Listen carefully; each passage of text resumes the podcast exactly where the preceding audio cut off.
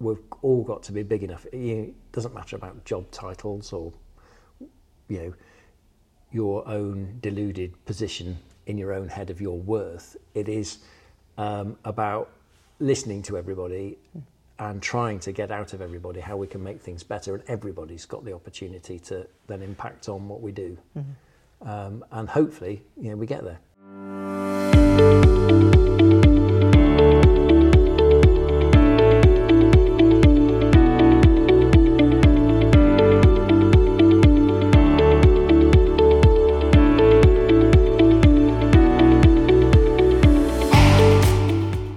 Welcome to the MacVet podcast, the show that talks about communication, cows, and coffee.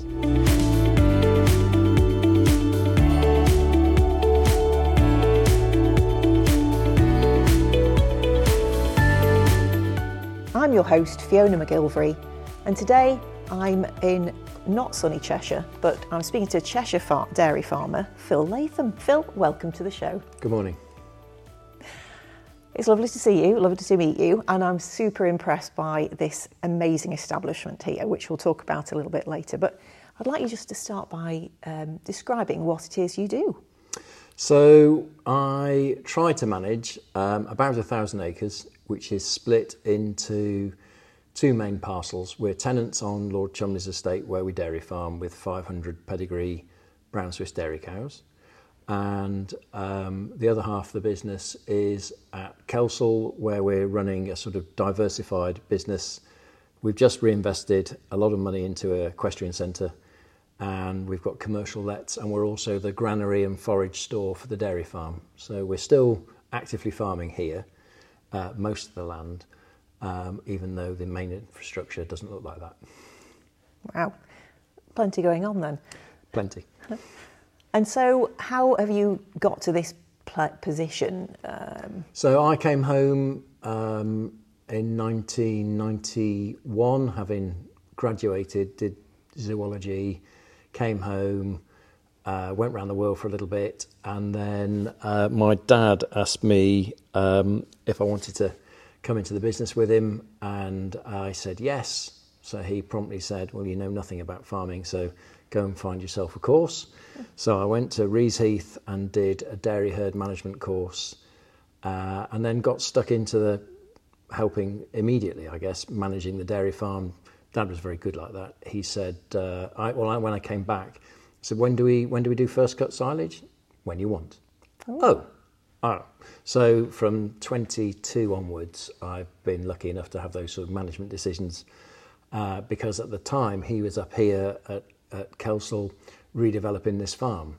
So we bought this farm in 92, um, developed it uh, with two milking parlours, 300 new cubicles, and developed it into a 500 cow herd. And over time, we grew the farm from the original 300 or so acres that we bought to 550 acres. Um, and uh, we ran it as a dairy farm until 2004 but by that stage, so 12 years into my farming career, it was hard. We're 40 miles apart on two units, all run through managed labour. Mm. The problems of today were the same then in staff retention, finding a manager who wanted to really manage, who could retain staff. Um, and we said, well, okay, look, there's got to be a better way. You know, we have to do this. Let's see if we've got a, uh, a, a, way of balancing things up to get um, a better sense of adventure and more fun um, and so 2004 we took uh, the decision to uh, pack the dairy cows in at Organsdale and to expand the herd at Brookhouse. So we went from 350 cows to 500 cows at the other farm and then shut the herd down here. And then the question was, we've got all this space, then how do you find a value in space? Mm. And that was, that's been the mission ever since. Right. Oh, okay. So, that's a nice uh, explanation and obviously, being here is even more uh, exciting because I can absolutely put in context what you've just described, um, which is difficult to explain on obviously audio. but yeah. we'll take lots of yeah. photos. So, just going back to that um, exciting and maybe scary position coming back from doing your course at Reaseheath, how did you feel about taking on that sort of responsibility, which was amazing for your father to give to you? But I guess, uh, how, how did you feel at that point? I think at that stage it's really challenging. You're half the age of most of the people you're working with. yeah, good point. Um, they've got experience, you have none. So I guess the question was for me to sort of grapple with why do we do what we do? How do we do it? And one of the first questions I was asking myself was, you know, why do we um, why do we need a contract rearer? At the time, we were rearing heifers, sending them off to a guy down in Oxford, getting them back. You know, it's an enormous bill. Why? Why is that bill so big? And in truth, if you're honest, and uh, um, I think it's much better if you are, um, most of the cows that leave the herd leave the herd because we stuffed them up at some point. We got the diet wrong, got our management wrong, which created more compromise, and that compromise manifests itself in terms of lameness, mastitis, infertility, and accidents and things that go wrong.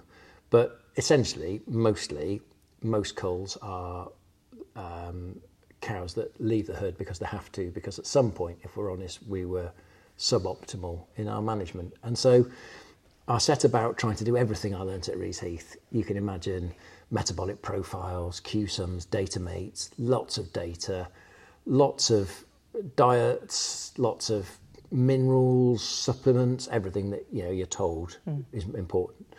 And I started looking at fertility as an index of um, cow welfare and trying to make sure that we optimised it. Um, and after four years of doing that, we'd made literally no progress at all.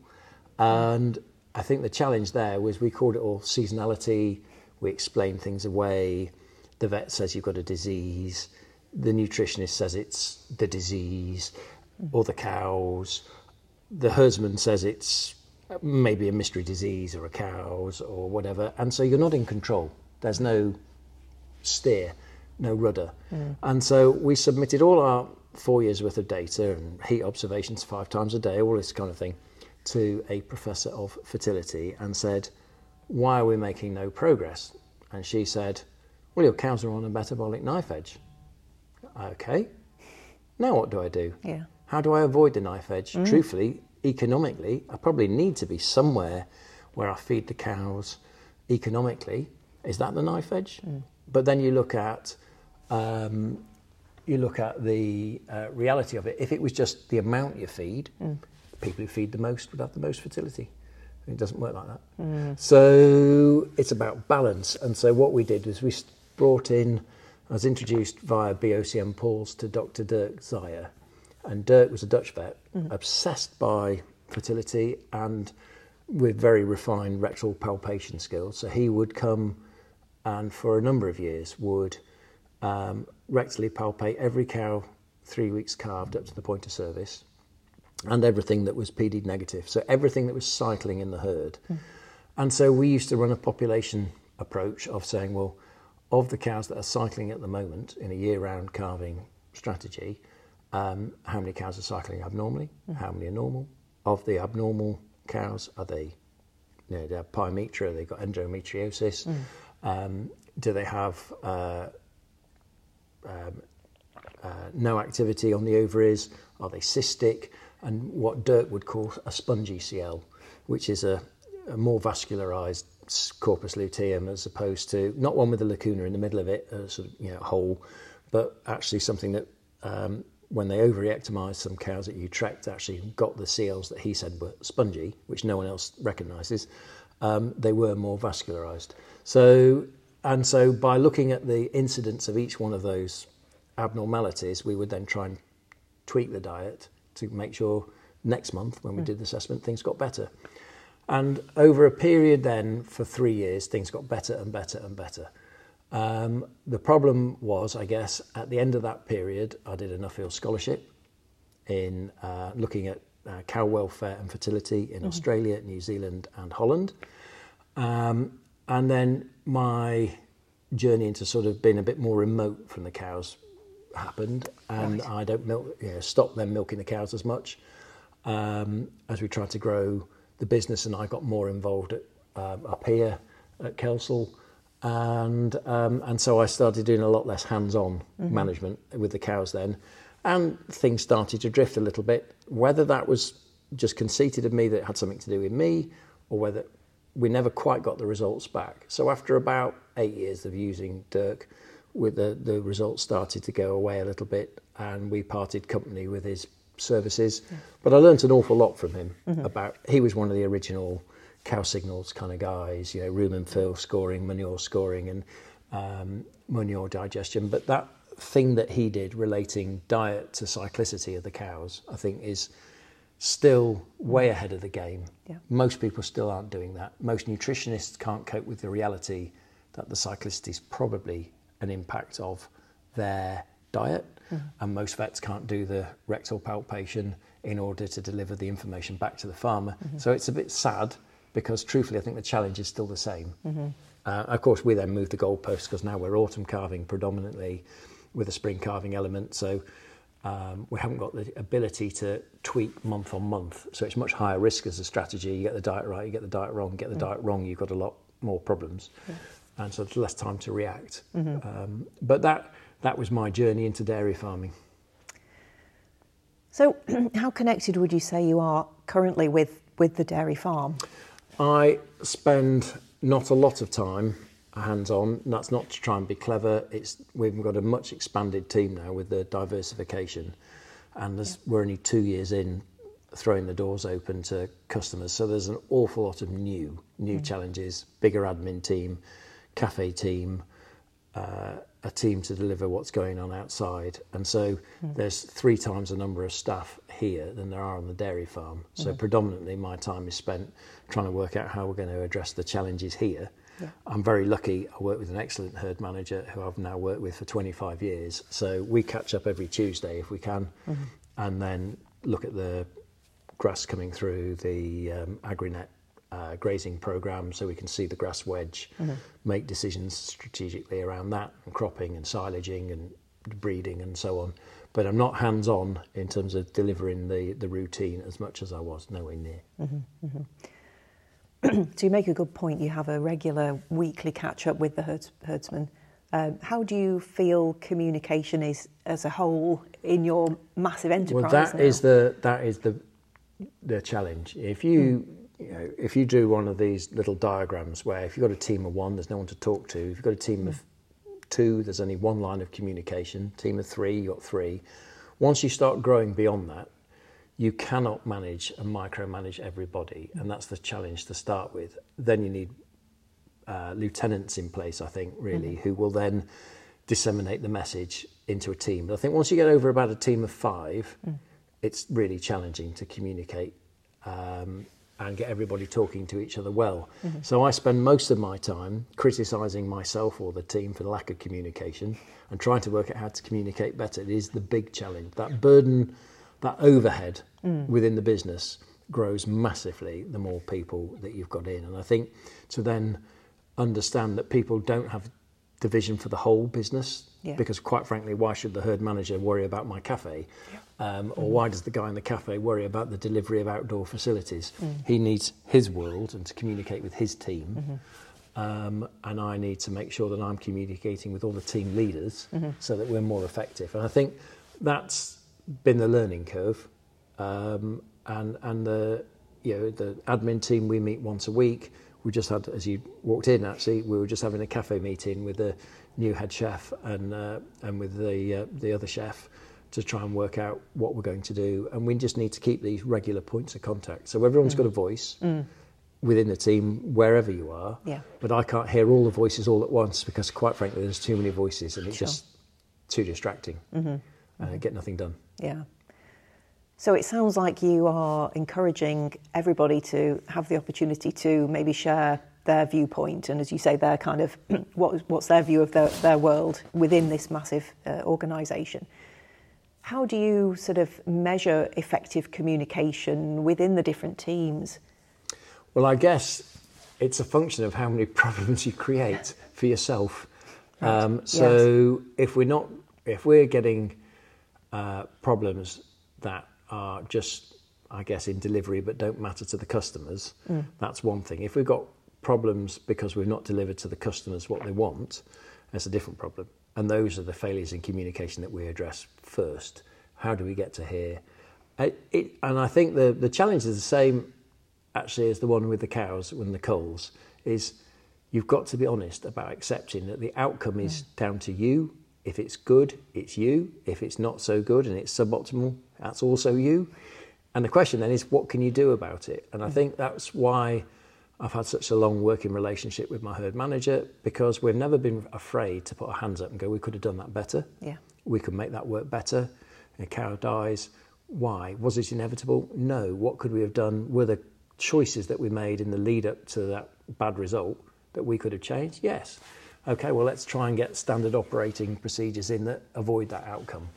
And that's how we got going with the dairy farm. And I see this as no different. Is mm. when we've got problems and things haven't gone as we want, um, so I, then then we need to address them. I think uh, seeing it through the customer's eyes of are we delivering what the customer wants is how I think we're trying to then see to measure that if we're if we're hitting mm. customer expectations, we're doing all right. Mm. We must have done okay to get there, yeah. um, and we'll we'll work out where we're not achieving that and solve those problems 1st mm-hmm. mm-hmm. Yeah, that's a lovely way of approaching it, as you say, being honest, uh, and as you say, rather than maybe putting your head in the sand, or not that I say you do that, but uh, recognizing and, and as you say, being proactive. How do we not do this maybe in the future?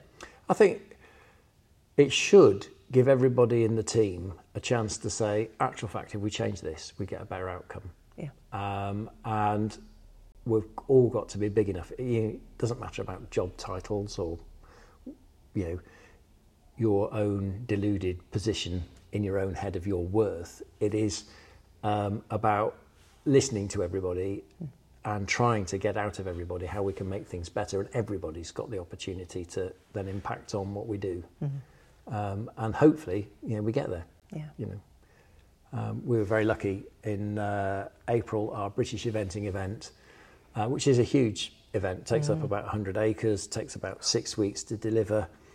Um, uh, there's an enormous amount goes into it that the competitor doesn't uh, understand or care about. Yeah. Uh, they just care about the end product. Is it mm. good on the day? But we had the world's uh, number one and two competing this time, um, and we got a handwritten card afterwards saying, We've never been to your venue before, amazing venue, excellent job, and we'll come back. Yeah. Brilliant. And you think, that, yeah. that's what needs to come back to the team because it's not a oh, material yeah. thing, it's not a monetary thing, no. it is simply a pat on the back. And I don't think people realise the value of that. Oh, I was just going to say, from the a, most valuable. You know, yeah. I, I, guess they did because they wrote it, but not enough people do it. Yeah. Um, yeah, yeah. To take the time to write not to send an email, but mm. to send a card mm. and go, thanks very much, good job. And you think that's a reward for the team that you can't buy. Yeah. You've got to earn it. Yeah. But if you do, that's wonderful. Oh yeah. You know. As you say, it's invaluable, isn't it? Yeah, that's it amazing. is. Uh, for me, that is really Brilliant. big. Yeah, yeah, yeah, excellent, excellent achievement. So you obviously we've talked a little bit about communication within the teams. You obviously um, been quite uh, keen. I know you've had keen twice in your social media profile. I thought, oh, that's a good word. Uh, keen to also talk to um, the public uh, or in the farming press about certain different issues, whether that's farm safety or uh, endemic disease. What sort of drove you to start wanting to have a voice in the public? Uh, overconfidence. Um, I think the, th- the I, I, think there's so much we can learn from each other, and um, I think that matters. And I think the idea that we should hide either the problems or the solutions. Uh, it's just a really strange way to work. You know, I'm frustrated that if we go back to the thing that we've just done recently, that the NFU, if you like, doesn't have a diversification element, mm. because all of those journeys that everybody who diversifies go on, there'll be an awful lot of common elements. Mm. Which we could learn from each other, but we don't because there's no way to communicate it. Right.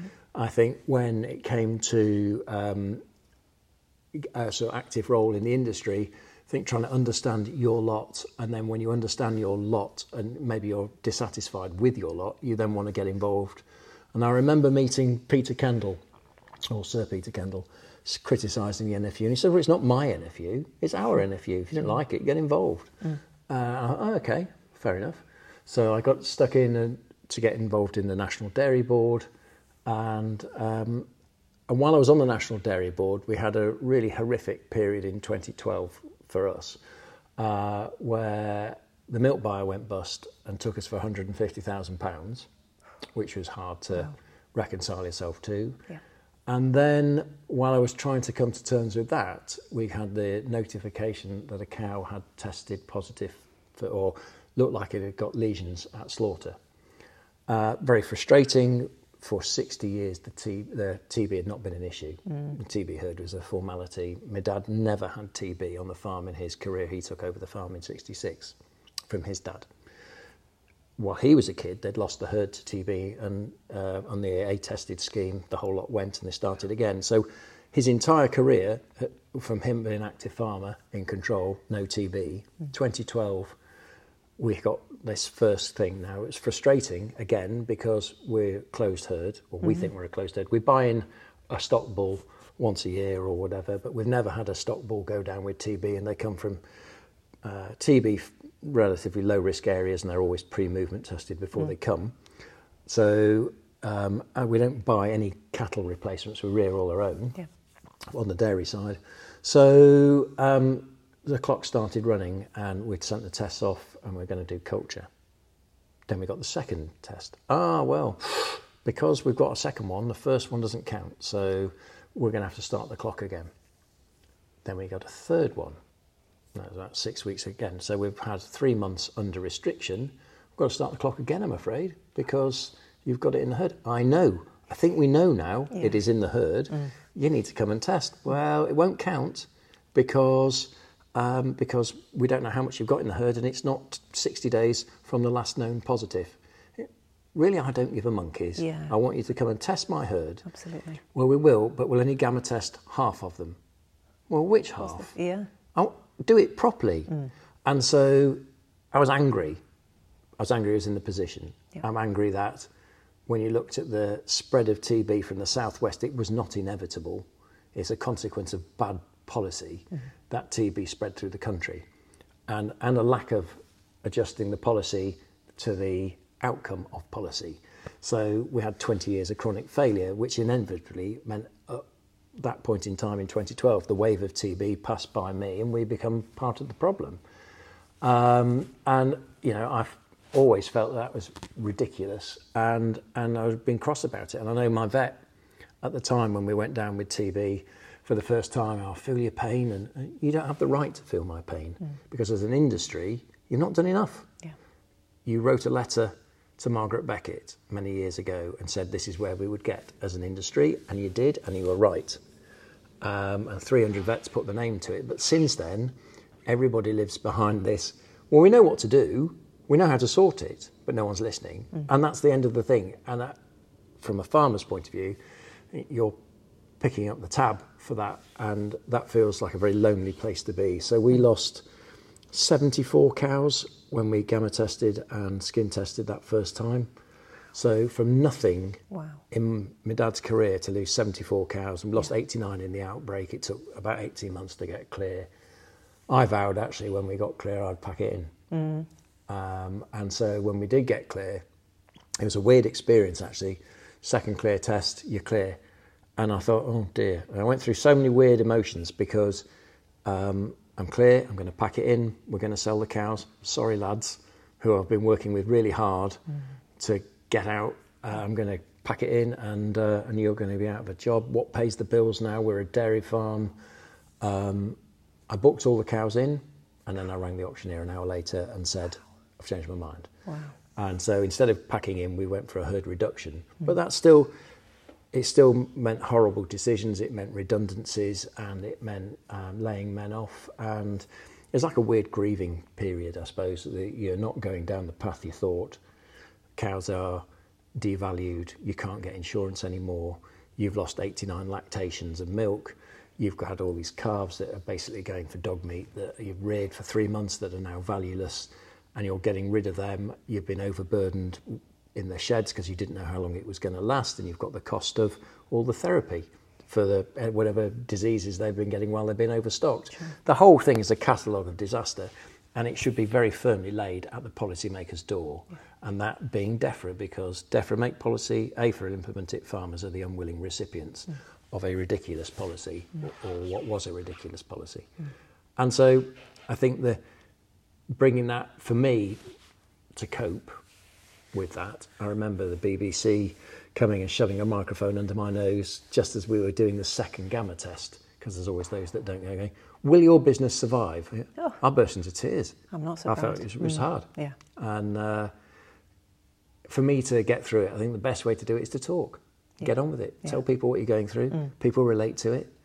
Um, and it's an honest experience and people can learn from it. Yeah. So I think it's invaluable. I think, you know, we're very lucky.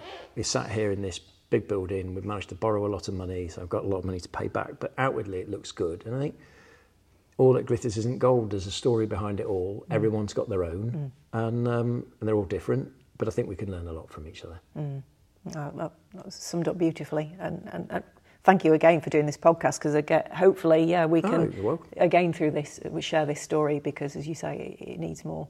Uh, more sharing, absolutely. And I think you'd recently as well commented on Clarkson's farm, uh, Well, you know, raising the issue as well. What what he does for farming is fantastic, and the reason I think it's fantastic is um, most people are not thinking in a way that involves deep intellectual thought, studying the pros and cons of most argument. It's a the Brexit thing or the animal rights thing or whatever it is, save the badger thing.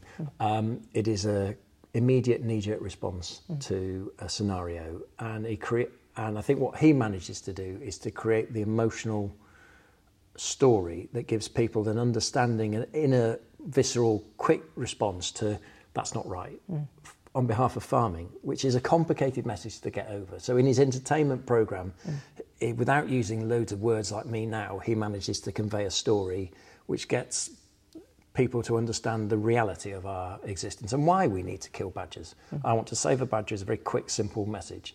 I need to kill badgers because is a much more complex, nuanced message. But if you're stood there with the calipers and you can see the tension on people's faces, you know it matters.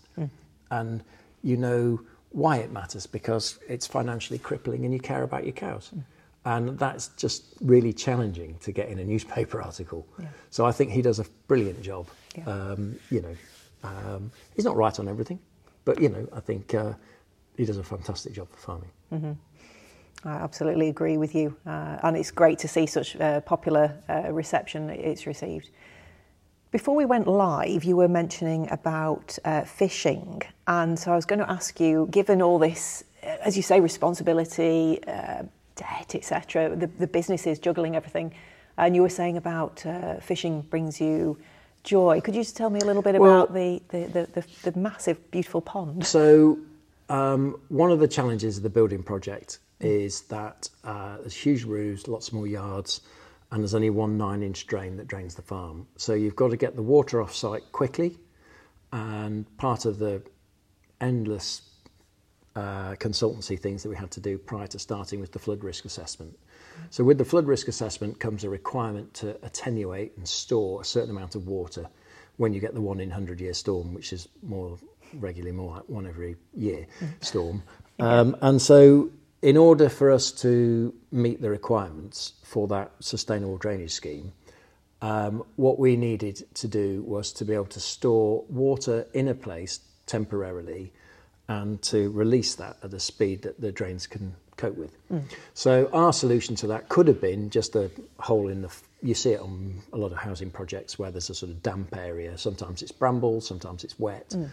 But I didn't want that because it's not aesthetically very pleasing and it's going to be front of house. So our solution was to create a couple of ponds. So we have a sediment pond with a pond adjacent to it, a water complex that horses can ride through, and underneath that goes the pipe from the first pond into a second pond. Um, the ponds are the first one's 70 metres by about 20 metres. The, the the second one is 100 metres by about 40 metres, with a couple of islands in it. And they have the ability to store half a metre of height of water in each pond. And so that was the requirement. But I did my degree in zoology, so to choose a, a dry valley to create some ponds on that scale, and then to see the wildlife come. And so they are full of um, tadpoles in spring. We've got grass snakes, we've got newts, we've got the cormorant and heron now. We've got um, the pools are full of carp and roach and tench, and to see all the life and the the dragonflies and, and everything just uh, that we've created in what was a dry sand From field. nothing. Mm. Um, not for nothing, it cost a lot of money. No, from But- nothing. but, but from Yeah, nothing. from nothing. Um, No, but quite. uh, um, to sit there and then for me, just uh, I think listening to water, looking at open space, yeah. catching the odd fish is a lovely place for me for, I suppose, a bit of um, time out. Yeah. So if I need to go and find some space just to sit there and be there Mm. and to see all of that, there's wildflowers everywhere. There's life. You can. I've got the new app on my phone that enables me to listen to the Oh, bird yes. calls and get Yeah. recognised. So there's linnets and goldfinches and chiffchaffs and, and reed buntings. It's lovely. Yeah. You know, yeah, we did this, and then uh, again, it's one in the eye for all those naysayers that not farming, that you know, farmers and the environment. You know, we care. Yeah. We care about the environment. Most farmers care about the environment, and so to actually see it there, it's lovely. I love it. Mm. And hopefully you'll continue to share those pictures on uh, social media Well, because Yeah, well, it's brilliant to see. you know, yeah. I think just you know, um, Yeah. I showed my son a newt the other day, not seen one before, and um, you know, there's a lad who's just come from lives in Crewe, who uh, who's just started work. He's never seen a tadpole. You know, now we've got little frogs. They're all bombing around everywhere now because they're sort of coming out the pond looking for a new place to go. Yeah. Um, and so you know, there's it's a it's a nice thing. Yeah, I Yeah. bet. That sounds amazing. Uh, how involved are the family now uh, in the project? So um, I think um, my wife is now PA for the manager, managing director of a feed firm, and she's setting up a travel company. Uh, the less she has to do with it, truthfully, the better. Yes, And I I can imagine. probably better for the pair of us because otherwise all the stress goes back in the house. Yeah. But it's hard um, if it was not her vision to be doing this; it's mine. Right. So, um, so uh, Em is uh, happy doing what she's doing and trying to grow her own thing with two kids, a nine-year-old daughter and a 14-year-old son. And Sam is obsessed by the idea of being a dairy farmer or a farmer. Right. So um, he is, you know, we've got his pork going into the cafe. We've he's just got a beehive because he's trying to get uh, honey that he can then sell. He likes the idea of trying to grow something and make money out of it. And so we've got his own sheep as well in the paddock. So there's our own lamb coming through. Um, and so he's really keen to get involved, but doesn't want the equestrian side. Right. Um, so yeah. he sees his future over at Grandpa's as he sees it, and uh, Daisy um, hopefully might want this. She's keen on riding, so you never know. Oh. Whatever. I was very lucky; I got a free hand, so there's Yeah. no obligation. They want Uh-huh. to go and be a nurse or a doctor or a Yeah. uh, fireman. Yeah. Carry on. Yeah. You know, Oh, it's whatever they want to do. lovely. Wow. Exciting. But they got a great opportunity. So I know, was going to say, yeah, yeah, brilliant. As you say, they've got plenty of time to choose anyway. yeah. Um, now then, cow breeds. Cool. so when we bought Organsdale in '92, Yeah. Alan Howarth had some brown Swiss cows. We at the time were Friesian. I came home, Dad, you know nothing. You should have Holsteins. They're the way forward. So we had Friesian Holsteins, and we bought a limited number of um, brown Swiss heifers. They were very expensive, the brown Swiss cows at the time. So we bought some brown Swiss young stock and a brown Swiss bull. And then, um, having run the brown Swiss bull with the Friesian Holsteins, the question came what do we do? We were pedigree, and so what do we do if we want to stay pedigree?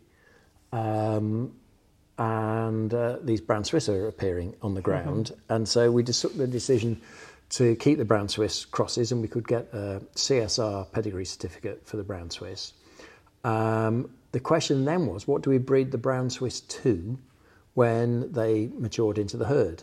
And we couldn't maintain a pedigree certificate for them if they went uh, to black and white, because the Black and White Society wouldn't give you a 75% uh, black and white animal certificate, um, which is a bit odd because it's just a bit colour specific, really. You know, you can have it for a Friesian Holstein, but not for uh, a brown Swiss cross. So we took the decision then to go more brown Swiss. And um, so the entire herd now is pedigree brown Swiss. Um, my farm consultant thinks I'm bonkers and would have me sell them immediately. Um, we like them in principle because they're different. uh, maybe just a contrarian, but there's value in that. Yeah. Um, we had hoped to try and make a value out of the milk. And so Yeah. came 2008, we launched, my cousin and I launched um, a brand of milk called Precious, which was, uh, we set up a company called the Contented Cow Company. And we launched a milk in a calcium polymer pouch. So it was recyclable, it was Freedom Food approved, and supposedly extended shelf life. And we sold that into Sainsbury's. And we got 30 Sainsbury's stores that year, and we won an award for um, innovation. And uh, Dairy Crest in the same year got given 30 stores for their milk in a pouch. So they'd made 95 million pounds profit that year. We'd got overdrafts. Um, they'd got the what was called the Jugit, I think, product. It was like milk in a pillow, which sat in a. You you have your own jug and you drop the, the sachet in it and snip the corner off. Ah, and uh-huh. I think an awful lot of milk in Canada is sold in that format. The problem that we had um, was that that milk uh, started to curdle. Actually, very embarrassing because I went down to London to stay with some friends, bought our own milk from a Sains, Richmond Sainsbury's, and it curdled in his cup. Um, the problem was the abuse trials, which were signed off by the factory that were producing it, were never done. Took some time to get to the bottom of that. Right. And um, the issue we had was that with the calcium polymer pouch at the time wasn't aseptic, so the the, the milk going into it um, had bacteria that were already in the pouch that we couldn't sterilise because the pouch is already formed, and so we could only get fresh shelf life on it, not extended shelf life. I see. And that meant the resupply to the supermarket sub distribution chain became untenable um, because instead of having one supply every three weeks or uh, one a week, we're having three a week, and so the it just couldn't be funded. I don't think anyway. So unfortunately, I pulled the plug on that, um, which didn't go down very well with my cousin, but it was the reality. Um, I just thought we were going to end up losing a lot of money to try and hopefully come out at the other side. Sure. Um, and so it didn't cost us a huge amount of money in the final analysis, but it was a good learning curve. um, so Brown Swiss is where we are. In fact, we are just waiting this year to have Friesian cross Brown Swiss calves dropping from our heifers for the first time. Since then, because I, rather than sell the herd and swap the herd, will probably take my consultant's advice and head towards a more Friesian based animal. Okay. The Brown Swiss are very big. Um, and he's saying, look, you're a grass based system now. These are very costly cows to keep.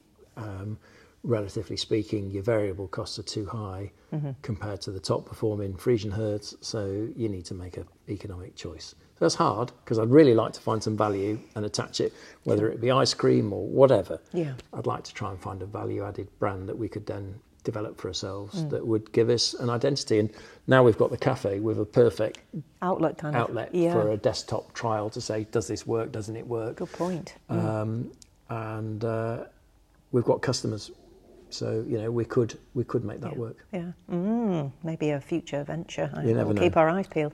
Uh, so, so Brown Swiss, what sort of key personality traits do you like about them? They're easy to work with. Yeah. They're incredibly friendly, dozy to work with. That is a blessing and a curse because occasionally you get the odd one that you it's almost too friendly. Yeah. Butterfat and protein tend to be slightly up. They give slightly less milk than the Holstein. So when we were milking Holstein Friesians, we were peaking at 48 litres or that kind of region um, on twice a day milking. But that means you're locked. You're locked into a uh, when you're trying to get them pregnant, keeping them inside. You're trying to uh, to give the consistency to the diet that you need, and um, that means you're locked into the protein market. And these things are all outside your um, your control. So uh, the idea was to have a cow that gave slightly less milk, which you could keep outside for longer. So we'll turn out in February or March, depending on as soon as ground conditions allow, and we'll Yeah. bring the cows in in December. Um, so they are out for a lot longer. Yeah. We're trying to make that system work as best we can. Um, but they, you know, I wouldn't say the jury's out. I'd say the jury is definitely decided, as far as my consultant is, that they're not optimal. Yeah. Um, they have the longest gestation period of any of the dairy breeds, so that's not helpful. Uh, and they're so big, but you know, at the moment, cull values have been terrific.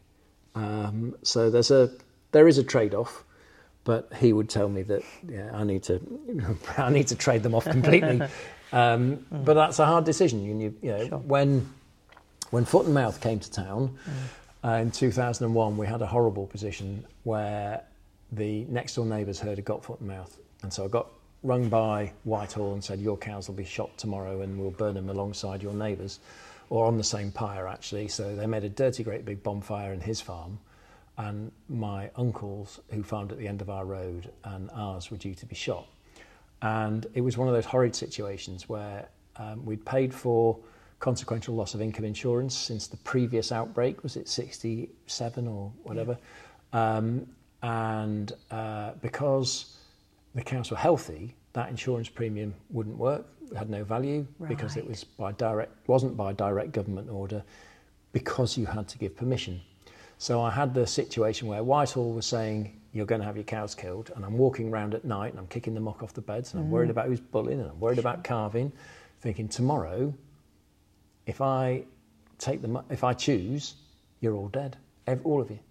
And that's a horrid thing. You're walking around at night, tomorrow, everything that you've worked for, those decisions that have led to that, I'd be, what, 35 years old, everything will die tomorrow if I take the briefcase of money. Yeah. And um, and then you're looking at it and you think, oh, they're my cows. And I feel like that now. They're my cows. I don't want to mm. sell them. Yeah. They're mine. Yeah.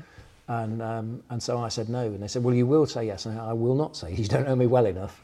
Um, yeah. I won't have it. And so unless they have it, I'm not signing. You can say what you like. Mm. And my uncle um, came on the back of that as well. And so we both kept our herd. Whether it was a good decision, I don't know. He fell off a roof, broke his neck, and died three months later. So possibly not. Um, and economically, probably the wrong decision, but emotionally, it was the right decision yeah. for me. Yeah. And uh, like you say, it's not all economics, well, is it? Yeah, the trouble is, would we be here now? Probably not. You you go down a path and that's it. You make your choices and yeah. you end up where you end up. But you, you wouldn't end up here with the same amount of money. There's you'd have lived a different life. Exactly. So who who knows where we would have ended up? But I'd have had that horrible experience haunting me, yeah. and I'd have felt guilty. You know, oh, yeah. so I couldn't do it. But it was, uh, you know, so it's my herd, um, regardless of what my consultant says. They're still my cows, and I, I want to do the best I can with them. Mm. Yeah, I can understand. now we've. Uh, well, mine's a little bit cold, but we, we have consumed a coffee already. Um, could you share your coffee habits, please? Uh, um, well, I'm trying to drink less. um, so, um, my coffee habit is uh, I've been drinking way too much. Um, now we've got the cafe. I Ooh, we're selling mm. organic um, coffee. It's ridiculously expensive uh, coffee beans. They're twenty five pound a bag. Um, I can buy coffee beans for the cafe at sort of in Booker's or Costco, and uh, yeah, Costco for mm. probably six pounds a bag.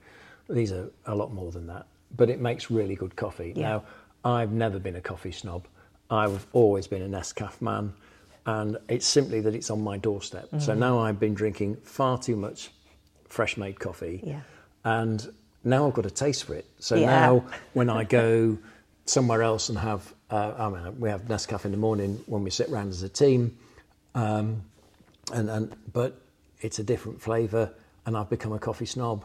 But I'm trying to, yeah. I'm definitely trying to drink less because. Mm um, through the build and through uh, the pressures of work, whatever. Sleep's not always easy. Mm. I don't need any disincentive to sleeping. Mm. I need to probably swap for drinking slightly less, but it's lovely coffee. Yeah, I can vouch for that, listeners. definitely, definitely drop in for a coffee. And um, and is there anything else you'd like to share that you think our listeners will be interested in hearing? Gosh. Um, I don't know. I come to Kelsall because uh, you come and see what we're doing. So we've just yeah. we've just become finalists. So in the yes, Farmers Weekly yeah, Diversification Excellent. Farmer of the Year award. So yeah. we wait till October to see how that pans out. But it's exciting. It's nice. I think it's nice for the whole team to yes. be um, recognised to be recognised for doing something interesting and different and and uh, we shall have a swanky evening out on the back of it and oh, have a yes. bit of fun together. And I think that'd be nice. Yeah, and very well deserved. Yeah. Thank you. Excellent.